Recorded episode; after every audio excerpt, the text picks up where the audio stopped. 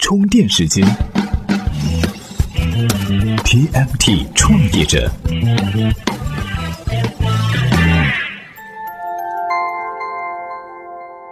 专属于创业者的行动智慧和商业参考。各位好，欢迎收听在喜马拉雅 FM 独家播出的 TMT 创业者频道。今天这期节目的由来啊，还真是有点意思哈。关于股权设置、融资技巧这些内容呢，咱们在以前的节目当中也很多次的提到过。不仅是在咱们的节目当中哈，相信各位呢在很多渠道或者媒体上呢也看到过很多类似的内容。相信啊，很多听众呢可能听的看的都有些烦了。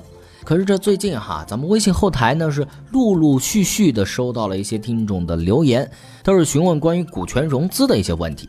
希望呢能够专门的就股权融资来做一期节目。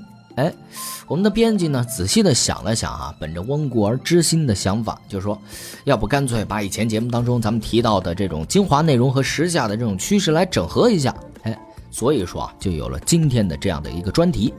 我们呢。会把这个专题呢分成两期节目，给您从股权设置、从投资人的角度去看如何对初创公司估值，以及关于提升估值的一些方法，还有在融资谈判当中，投资人可能会给你埋的一些坑需要注意的。哎，这些内容啊，绝对是对创业者切身有用的内容。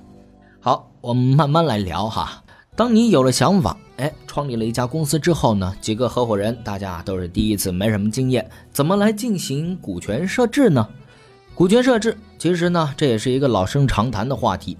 今天呢，我们给您传授几个经验哈。今天呢，我们不教您怎么做，只是把一些比较实用的经验来分享给您。第一，就是如何来进行股权分配。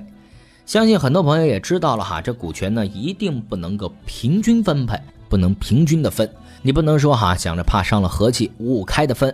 而且呢，在这个过程中，创始人要有绝对的控股权，在投资人呢哈是很看重这个的。那咱们股权呢分配完了，一切呢也井井有条的快速的发展着。这个时候有投资人想要投咱们的项目了，那么问题来了，在天使轮我们该出让多少比例给投资人呢？通常来说哈，在天使轮释放的一个比例一般是百分之十到百分之十五是比较合理的。如果让太多，可能导致你后面的 A 轮、B 轮没有太多的股权可以让了；太少的话，又可能满足不了你的融资需求。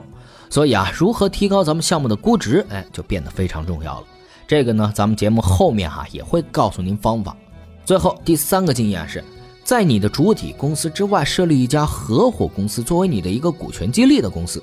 比方说，咱们公司啊，核心创始人有三位，陆陆续续的呢进来了五位合伙人。这个时候啊，你可以单独成立一家合伙公司，你们仨加上另外五位合伙人占合伙公司的股份，然后呢，让这个合伙制的公司在主体公司持有一定比例的股权。这么做的好处在于哈，如果说未来有合伙人要退出，那么股权的变更和转让只需要在合伙制公司里实现就可以了。它的整体的股权比例呢，在主体公司当中不会发生变化。操作起来呢也更加简便，一般呢给合伙制公司在主体公司呢预留百分之十到百分之二十的股份，这呢也是投资人最期望也是最能接受的团队股权持有比例。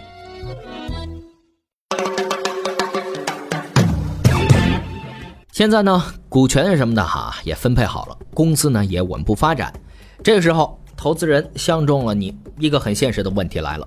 怎么来测定你的公司估值呢？或者说，在投资人呢，他们对您进行估值的时候，是从哪些方面去考虑的呢？其实哈，一提到企业估值呢，什么投资回报率呀、数据模型啊等等这些概念就都出来了。很多听众呢，可能完全不明白是怎么一回事儿。下面呢，我们主要从四个方面去了解一下企业估值的方法。首先呢，我们说第一点哈，团队估值法，很好理解哈，就是说对你的团队来进行估值。很多投资人呢，他其实啊就是投这个创业团队或者创业者的一个想象力。你们的优势在哪儿？是技术独你这一家，还是运营牛掰？你的商业模式是否清晰有潜力？所以啊，很多天使轮的投资更看重的就是你这个团队，你这个创始人到底在市场上有没有核心竞争力。如果说你有，哎，我就投你；如果说你没有，那拉倒。所以啊，尤其是呢，在经历了这一轮创业热潮之后呢，哈，投资人呢更加的精明了。那有些和咱们关系比较好的一些投资人哈，他们给咱们分享，就是说他们现在呢更愿意去投那些连续创业者，因为呢他们更有经验，哎，以前失败过或者成功过，知道什么地方该怎么做，知道怎么避开一些坑，也知道怎么更加容易拿到自己想要的结果。好，说完了团队估值法呢，我们再来看第二点，行业估值法。所谓行业估值法，哈，就是对你所处的行业来进行估值，然后逆向推演出你的公司估值。举个例子，A 公司所处的行业五年后市场容量可以到一百个亿，然后呢，你再看 A 公司那个时候呢，可以在整个一百亿的市场当中占到多少的市场份额？如果说它能够占到百分之三十，这时候哈，我们就可以推演出估值应该估多少。这个方法呢，针对各行都适用。从这一点呢，我们也可以看出哈，很多投资人更看重的是未来。就像软银孙正义说的：“我所看重的是三十年后，而绝不是现在。”接下来啊，说第三点，比较估值法。这种方法是一种比较快速的估值方法，在市场上把其他类似的获得投资的公司作为一种比较对象，通过这个样本的各项指标，什么增长率呀、资本结构、现金流啊等等等等，和你的公司一对比，然后呢，就可以大致的在它的基础上给你的公司估出一个估值了。最后呢，我们要说的啊，是目前很多媒体类的公众号以及一些社交类的 App 获得投资时，投资人比较看重的数据估值。这的数据呢，包括比方说公众号的活跃粉丝数、关注数、用户的留存率、获客成本以及转化率。哎，我们一个一个来说哈。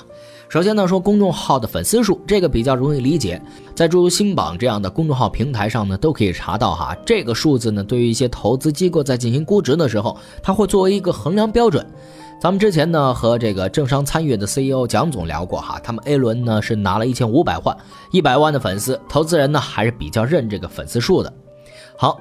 我们再来看留存率哈，这个概念在咱们近期的 PM 栏目里面呢，也曾经专门说过，您可以翻一翻之前的节目，专门去了解一下。在这儿呢，咱们就简单的说哈，什么意思呢？就是说今天呢有一百个人关注了你，到了明天如果说还有五十个人打开了你的公众号或者 App，那这个次日留存率就是五十除以一百，百分之五十。现在呢？投资人非常关注用户留存哈，特别是月留存，因为呢日留存很容易造假，投资人更关心长期的月留存，次月留存、三个月留存、六个月留存。如果说六个月的留存低于百分之二十，那很难做成十亿美金以上，这呢是很重要的一个指标。很多创业者啊却不知道这是核心指标。第三个数据啊是获客成本，意思就是说你每获得一个粉丝、一个用户的成本是多少。获客成本越低，对估值呢也是有好处的。都说啊，今年是资本寒冬，现在呢，投资人面对创业者的时候啊，必问的一个问题是：你的获客成本是多少？需要客户交易多少次才能够覆盖成本？好，再来看最后一个数据，转化率。这儿的转化率啊，就是说交易转化率。比方说，一百个人浏览了你的产品页面，最后呢，有一个人产生了购买付费的行为，那这个转化率啊，就是百分之一。这个数据啊，投资机构也是非常看重的。上面呢，我们说了四种方法，是目前投资机构对于初创企业比较常见的估值方法。当然了哈，还有一些譬如并购估值、影响力估值等等，更多的是对已经成型的企业。在这儿呢，我们就不赘述了。如果说您还想了解，可以在我们的微信公众号“充电时间”给我们留言，我们可以给您做出解答。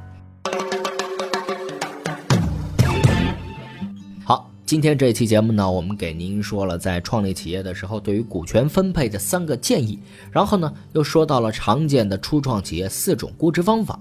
那在下一期节目当中呢，我们将会给您一些提升自己公司估值的建议，以及在投资协议上投资人可能挖的坑，哎，都会一一给您分析。好，TMT 创业者，我们下期再见。